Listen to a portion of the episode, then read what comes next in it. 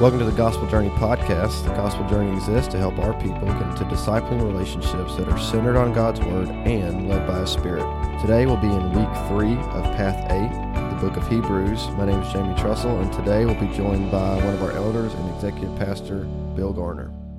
All right, this week, week three, we'll be navigating our way through Hebrews chapters 5 and 6. Certainly hope that your Gospel Journey groups or your Bible study groups uh, here at Harvest are uh, being a blessing to you and this podcast will continue to be a resource to help you navigate God's Word together. Just going to begin by reading the first three verses of chapter 5 here, Bill. For every high priest chosen from among men is appointed to act on behalf of men in relation to God, to offer gifts and sacrifices for sins. He can, speaking to the priest, deal gently with the ignorant and wayward, since he himself is beset with weakness. Because of this, he is obligated to offer sacrifice for his own sins, just as he does for those of the people. Now, uh, just to pick up a little bit thematically through Hebrews so far, we have uh, this author presumably writing back to his congregation or a people that he's familiar with, and one of the main thrust is exhorting his people not to leave the faith, uh, specifically not to leave the faith and return to uh, the worship patterns of Judaism. And one of his arguments in that is that Jesus is superior. So we've already seen thus far in Hebrews, he's superior to Moses, he's superior to angels. Uh, and now we're going to see that Jesus is superior even to the Old Testament priesthood. And that's what he begins to unpack here. And, and just to make these first three verses, uh, I, I think, a little more relevant just for our everyday living, I love the perspective that the priest, the Old Testament priest, should have been able to deal compassionately, or the word here is gently, with the people. Why? Because the priest himself was beset with weakness. And Bill, I think even from a church leadership standpoint, it's it's a good perspective to remember as elders or pastors or staff as we minister to people that we're beset with the same weaknesses that uh, the entirety of the church is, and as a as a good reminder and a good catalyst to being gentle. But furthermore, every Christian to each other, as Peter tells us, we're all a priesthood to deal gently with one another. Why? Remembering we too are also sinful. Yeah, Jamie, I think it's interesting how in the Old Testament, uh, even the reminders we have about the priest himself, uh, that that the priest himself was not just offering sacrifices for the sins of the people, but he also had his own sins that he was he was offering sacrifices for, and it is a good reminder that uh, that all of us um, have struggles. In fact, James tells us that we all we all struggle in many ways. We we sin in many ways, and um, I don't think any of us has to be reminded um, very often of the failure and the the need that we have for Christ.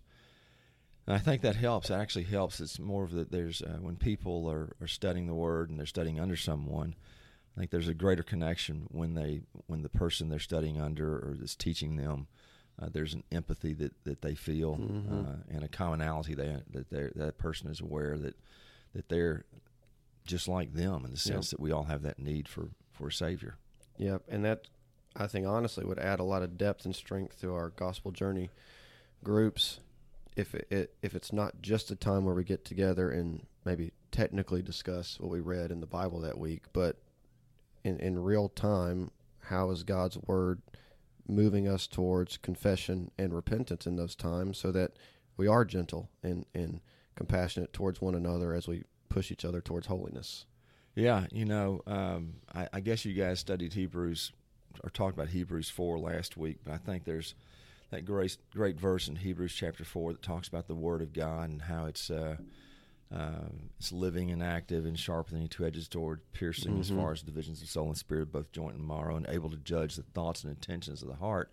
And so, anytime you're reading God's word, there's going to be, hopefully, there should be at least a, an awareness or a conviction of sin yep. in your own life. And and uh, you know, it's the one thing. It's like a it's like a mirror looking into it, where you actually, as you look at God's word, you actually you know, if you meditate on it, like one of the sermons recently Kenan talked about, just meditating on God's word, it really helps to to to uh, uh, the the word actually uh, points to your sin. It it'll show Mhm. you where your sin is. It makes it more visible. It brings light to uh, the areas that, that we struggle with, and and also brings comfort in knowing that that because of what the Word says, we can go to the Lord and That's take right. our confess our sins to Him. That's right. Uh, I think it's also in Hebrews 4, it says we can approach the throne of grace with confidence. Yes. um, simply because of who Jesus is and what he did for us. Now, I took us on a little bit of a tangent there. Probably good to back up because as he's making this point, he's making the point ultimately that Jesus is the superior priest. So, in general terms, uh, the duty of a priest in the Old Testament, if I can oversimplify it, was to make the human connection to God visible. And they did that through many means, uh, largely the sacrificial system. And so the priest was showing the people what was required, in a sense, for them to be reconciled or connected back to God. What did God demand? And God appointed a man, a mediator, as it were, called a priest, to show that to the people. So ultimately, the author's going to say, well, that was good and true under the old covenant. In the new covenant, there is a greater priest, one that came to make the perfect picture of the of God's connection to humanity visible, and that's the God man, Jesus. That's correct. And um, you know, the priest, the role of the priest in the Old Testament, as you uh, stated, Jamie, was in a visible way. He he would take the sacrifice, and, and there was so much structure and so much. Uh, there were so many guidelines given to the to the process and how it was to how it was to actually be done, what where it was to be done, what he was to wear, when it was to be done, and and uh, the different types of sacrifice that were given uh, uh, up for the people and their sins, but not only theirs, but also for the high priest as well. And uh, but he did. He acted as their their mediator or the, the, the representative. He in a representative way he went before God for for the people. Uh, and uh, but he was again, as we've said, he he was a, an imperfect That's right. mediator, an imperfect representative, Right. and the people knew that too because they they actually lived among those Right. those uh, priests. Right. And which again sets Jesus apart for the fact that he was sinless. He wasn't he was not beset with he was beset with the same weakness in the sense of he was human, but he was not beset with the same weakness as far as actually performed and was given into sin. Right, he didn't have to make atonement for his own sins. That's exactly right. Um, this chapter five uh, is going to start introducing us to a character as as he's walking through the idea of the priesthood of Melchizedek, known to his friends as Big Keezy. Now, this guy, yeah, well, it's in the other translation that we don't use. Uh, we're going to get to him in a little more detail in chapter 7. And so we're not going to spend a lot of time this week on Melchizedek himself, but just to set it up, uh, uh, there are two Old Testament priesthoods, as it were, that have their origin in the Old Testament. You have the Levitical priesthood, uh, which kind of flows from the lineage of Aaron, and you have what the author of Hebrews here is going to call the Melchizedekian priesthood, which is going to find its origin and order in Melchizedek. Interestingly enough, that priesthood only goes from Melchizedek to Jesus, and the Levitical priesthood is is traced through the, the tribe of, the, of Levi to the Old Testament. And those are the two things he's going to be comparing and contrasting as he moves forward. But we're going to get to that later. We're setting our table for it now, Bill. The next thing I do think could be helpful, there's a really confusing uh, couple verses here in chapter 5 that may be uh, beneficial for us to unpack for a few minutes uh, this morning. And that is beginning in verse 8, speaking of Jesus, it says, Although he was a son, he learned obedience through what he suffered. And being made perfect, verse 9, he became the source of eternal salvation to all who obey him. It, this is confusing or can be confusing because we hold the position, and rightly so, that Jesus was fully God. Now, if he's fully God, it means he is perfect, and it means that he knows everything. And so he doesn't need to learn anything, he doesn't need to be made perfect. Uh, so, what does it mean to talk about Jesus in this way? And we also have to remember that not only was he fully God, but he was fully human. And a lot of times when we hit these kinds of passages in Hebrews, it is with Jesus' humanity that's squarely in view. Right, and I think that's that's what this voice verse really points toward is the the human experience of Christ, Mm. and that um, while he was fully God and fully man, he had never been fully man before, and so he didn't all of a sudden start becoming obedient to God. Um, uh, and I guess you guys can get in that when you talk about the, the Trinity and and uh, and the how the Trinity works. We're going to talk Uh, about the Trinity? Not today, Oh. uh, but uh, that'll be for one of the brighter guys to talk about. But the, uh, the the knowledge I think it's talking about is it's more like uh, to, the firsthand knowledge you get when you experience something. Yep. And so I think as Jesus experienced humanity, uh, he was fully obedient, but he also um, was fully experiencing the human element and what obedience looked like, even in the face of of uh, of, of suffering That's right. and conflict, and uh, that's that's what I think this refers to. That there's a, uh, a a greater learning that comes from the experience. And when he says being made perfect, it wasn't that Christ was imperfect and had to work his way to perfection. That idea of being made perfect, it probably better translated is brought to completion. The work that Christ had to accomplish in his humanity couldn't be brought to completion without his obedience and suffering. Exactly. And I think that even in the suffering and the obedience that he, uh, as he obeyed his father uh, in the face of even greater temptation or greater suffering, that there was a there was m- deeper learning or intimacy that came with that. Yeah, and to segue out of the, uh, maybe this chapter here to our to our own world, uh, it's still look. I'm guilty of this too. It's amazing how how how much I don't approximate what was true of Jesus should, should somehow be true of me. So the experiential fact of suffering and hardship bringing about in real time experience intimacy and closeness and Christ likeness in my own walk with God. I don't usually connect those dots in real time. Yeah, right. And I think that uh, the the uh, for for most Christians, the you know there's a there's a big difference between knowing about something and knowing knowing someone. And I think even with Scripture, um, you know, there's there's uh, the learning process where where we learn the Word of God and and we know what the Word of God says, but there's a deeper uh, learning that takes place when when we actually have to go out and apply what we know about God's word in real real time, real life. And so, so that's that's probably uh, uh, for us. I think the the application for us as believers is is that um, we. You know, we're we're not just trying to learn facts about God's word, so we have some type of ency- uh, mental encyclopedia that's taking place. But we're trying to learn how to live in a different way and apply what we know from God's word, and that's that uh, incrementally increases the the the knowing of God's word. Well, and it's interesting that biblically considered, and you know, I don't hold Paul to write Hebrews. Some do. We don't ultimately know, but even in Paul's letters in the New Testament, when he uses the idea of knowledge or knowing, it actually is is almost always connected to experience. Exactly. Making the point, you don't really know that you know unless that informs how you interact in real time in real ways. That's exactly, and that's the ultimate end of knowing something is not just to have a fact or information. You know, knowledge is power, Mm.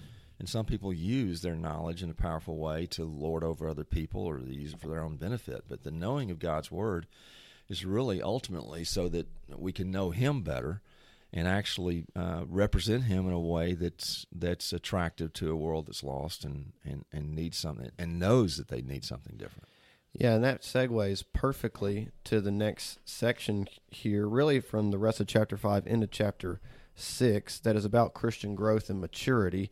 This knowledge component we're discussing is is central to that uh, because it's a it's a myth, and I wholeheartedly believe this that just because you've read a lot of books or studied a lot of scripture or done a lot of Bible studies, your intellectual uh, uh, conceptualization of Christianity may have grown leaps and bounds, and yet you may be just as immature as you ever were. So, learning conceptually does not equal Christian maturity.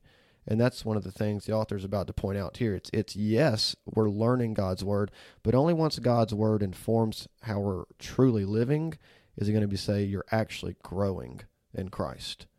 And so as as he says here, he begins to warn his people. Uh, and part of the thing that he's frustrated with is is and this is me paraphrasing beginning in chapter uh, 5 verse 11 all the way through the end of chapter uh, of the chapter is I shouldn't have to keep teaching you the same thing over and over and over and over. That's why he uses this analogy of, of milk and solid food. He says, Look, if I have to keep teaching you the same thing, uh, you're still on milk.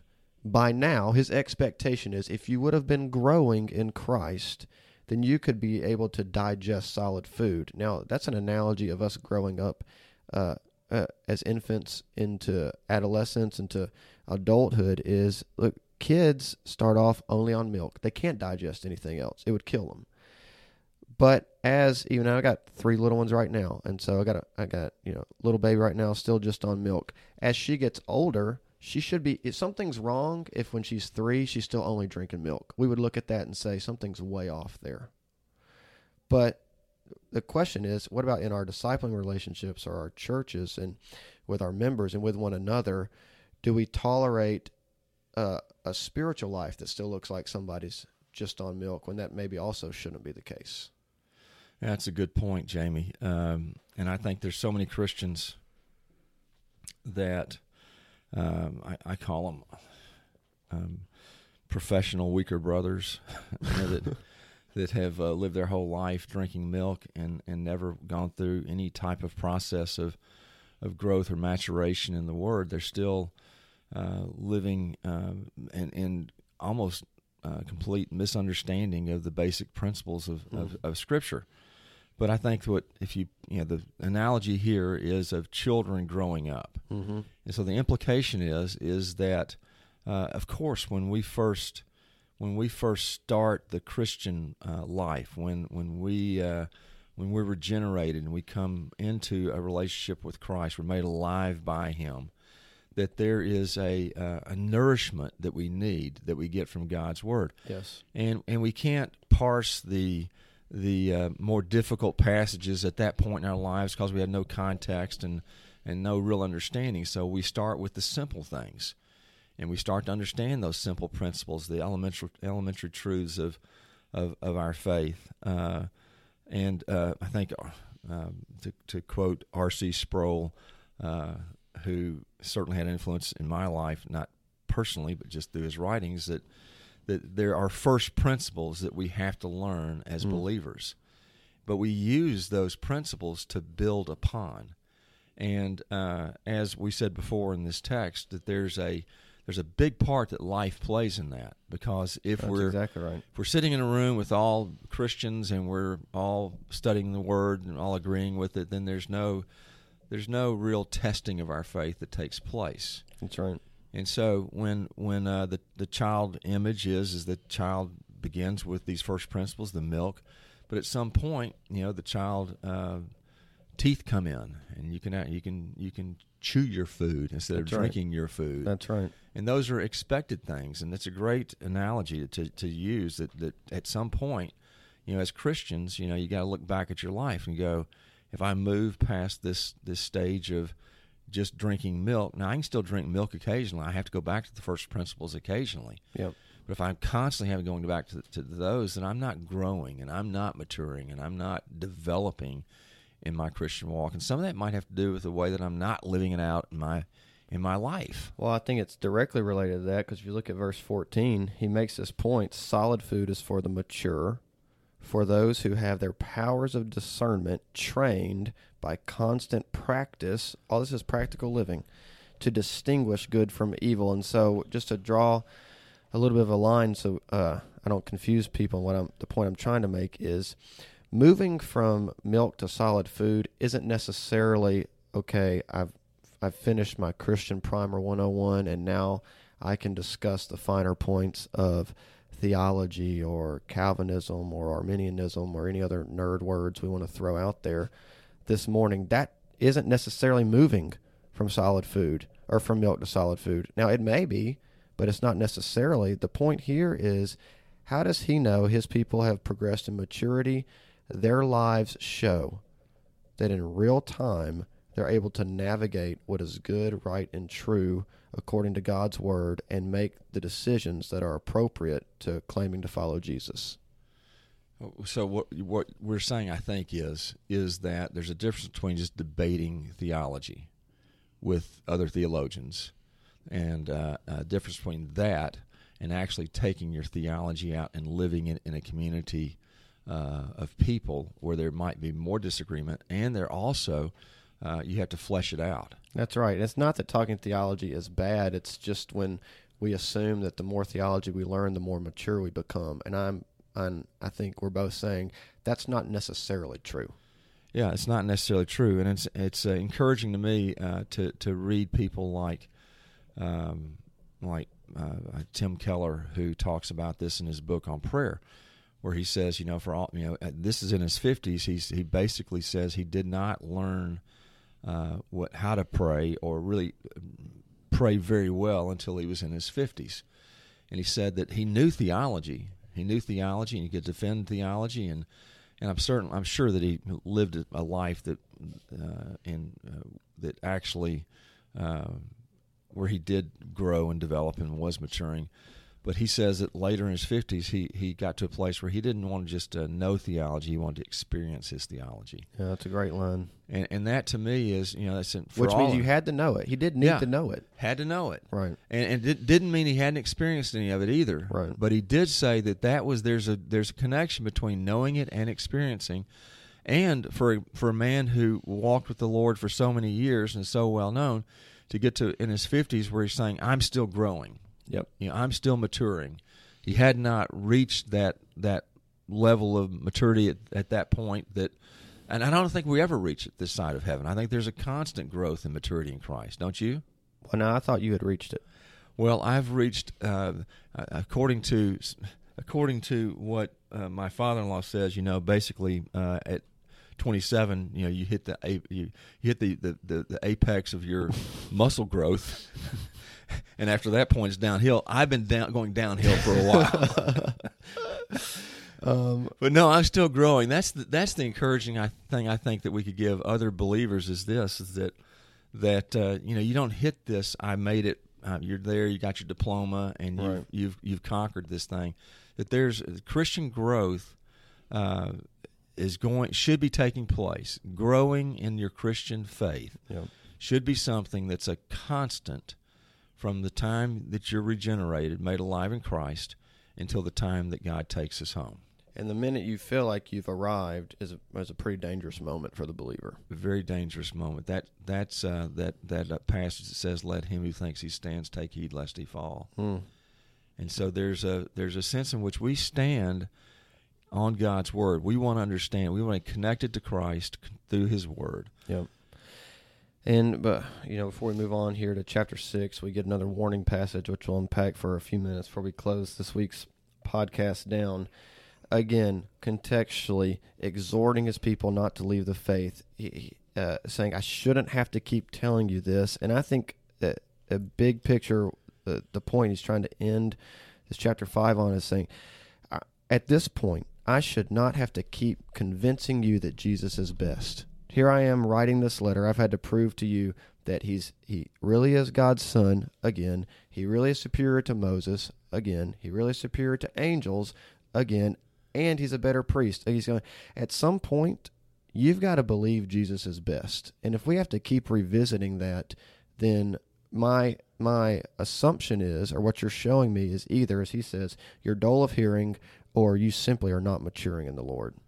Exactly, and I think that the the pattern there is basically very logical and rational in that that it's not again not too hard to prove that we have a need for, for Christ that He is better. Yes, and even pointing to the the, the, the Levitical priesthood that uh, that those guys had to offer up sacrifices for their own sins, and so this is a different thing altogether. Altogether altogether. And a good maybe question for our gospel journey groups to throw around is: Are you still wrestling with?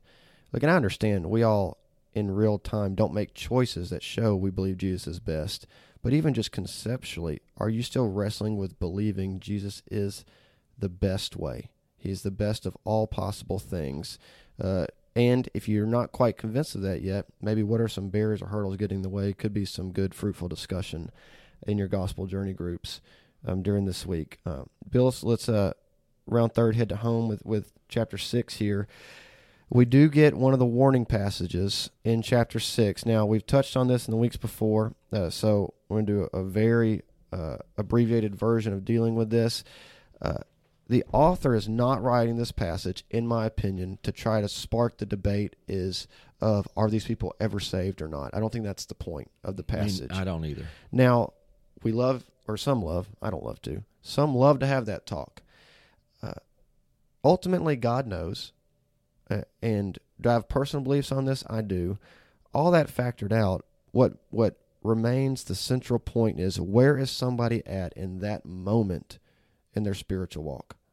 That's the case. So I don't need to try to decide if you come into my office and saying, you know, I, I used to follow Christ, but now I just totally disown him. I don't, in that moment, I'm not going, well, I wonder if Bill ever really was saved. I'm going in real time. I need to interact with Bill just told me he is rejecting Jesus. That's the only information I need to go off of in that moment and deal with that in real time. Does that make sense? It does make sense. And I think that's what he's doing here. He's saying, I'm not trying to create a debate or pass judgment on you know what's true of salvation. It's just this is what concerns me right here, right now, with the group of people I'm writing to. And he's exhorting them, please don't leave the faith. Please don't leave the faith. Jesus is best. If you leave the faith, that tells us something. But he's not commenting on, I think, if they're historically or truly saved or not.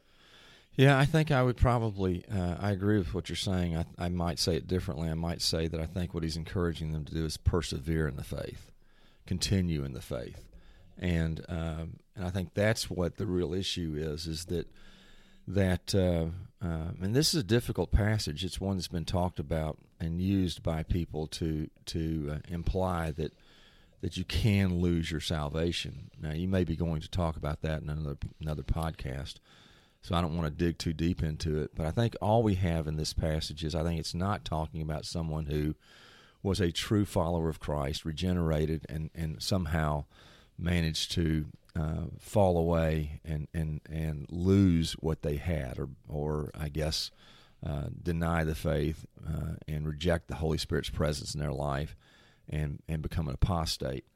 I think what this is, it's talks. It's, this is talking about superficial Christianity, in, in, in, my opinion, where people externally um, have some semblance of, you know, the, you know, on the surface they look like they could be Christians. That maybe they attend church, maybe they've gone to Bible studies, maybe they've they've uh, um, memorized some of God's Word, maybe they've seen things that the Holy Spirit has done, but they're not. They're tasting it. They're not fully uh, uh, uh, embracing it. And so there's an experience, but it's not it's not a life change. There's not someone who's been made alive. So I think what, what I would say, Jamie, is in in, in just looking at that passage, um, that I think that uh, we do teach that um, that once a person is really regenerated, that will you're always regenerated that's always you're always going to be a, a believer, a follower of Christ. And so, what the writer of Hebrews um, uh, is saying is, per, continue in that pursuit of Christ. Hmm. Just continue in it. And there are those who are going to fall away. Uh, don't be surprised because there's there are going to be people who look like they're followers that aren't. Mm-hmm. So just pursue Christ. Keep pursuing Christ uh, persevering in your walk, growing in your faith, and don't don't worry about these other things. Uh, and the mere fact that you know, I've had people come to me before and say, "Hey, what if I'm one of these?" I think the mere fact that you are concerned that you might be this person is an indication that you aren't.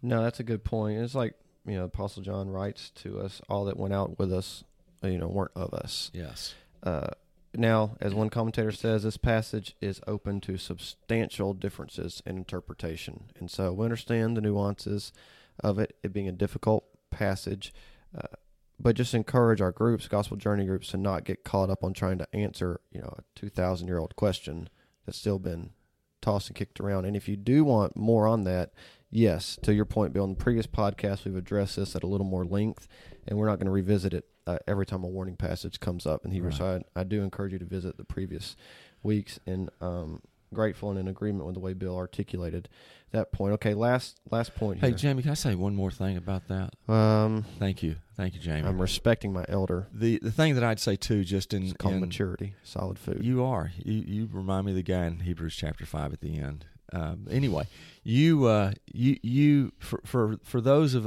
uh, for you guys who are out there and you're leading a a discipleship group and you're going through the gospel journey with someone, a passage like the the Hebrews six passage is a great opportunity to to do a little work and study on your own. yeah, Yeah, good point. so if you would, uh, you know, you might you might get some um, uh, again, uh, dig a little deeper here. Uh, maybe do a little, uh, spend two weeks on this passage, do a little research. Uh, we certainly can't answer all your questions here in this podcast, uh, but we, you know, basically what we're saying is is that uh, that this is not about losing your salvation, but go go do a little reading and research of your own until you really understand that. If you have additional questions, come uh, come see Jamie. That's right. See Jamie, Bill at harvestmemphis.org. It'll go directly to me. Uh, okay, It last point. will. Last point, and you mentioned this uh, earlier, just the idea of perseverance. Ultimately, I, we could label verses 13 through 20 in chapter 6 that way. But, but the whole idea is patiently waiting, being convinced of this, that, that God is worthy of our trust. What he has promised to come true will come true, albeit maybe not on our timeline, maybe Right. not uh, via the circumstances we would have dreamed for. But Abraham waited 25 years for his promise to come true that God would give him a son. 25 years. And you know, we get like 10 chapters on that that makes it seem like it was all happening bam bam bam, but there were years of living in a tent, sojourning through the land when we don't know if Abraham heard anything from the Lord or not. Now maybe he did, but maybe he didn't. And so there is this unwavering trust that must exist in the believer that what God has promised will come to pass. That's right, Jamie. And that is kind of the catalyst towards our perseverance is Jesus has us secured.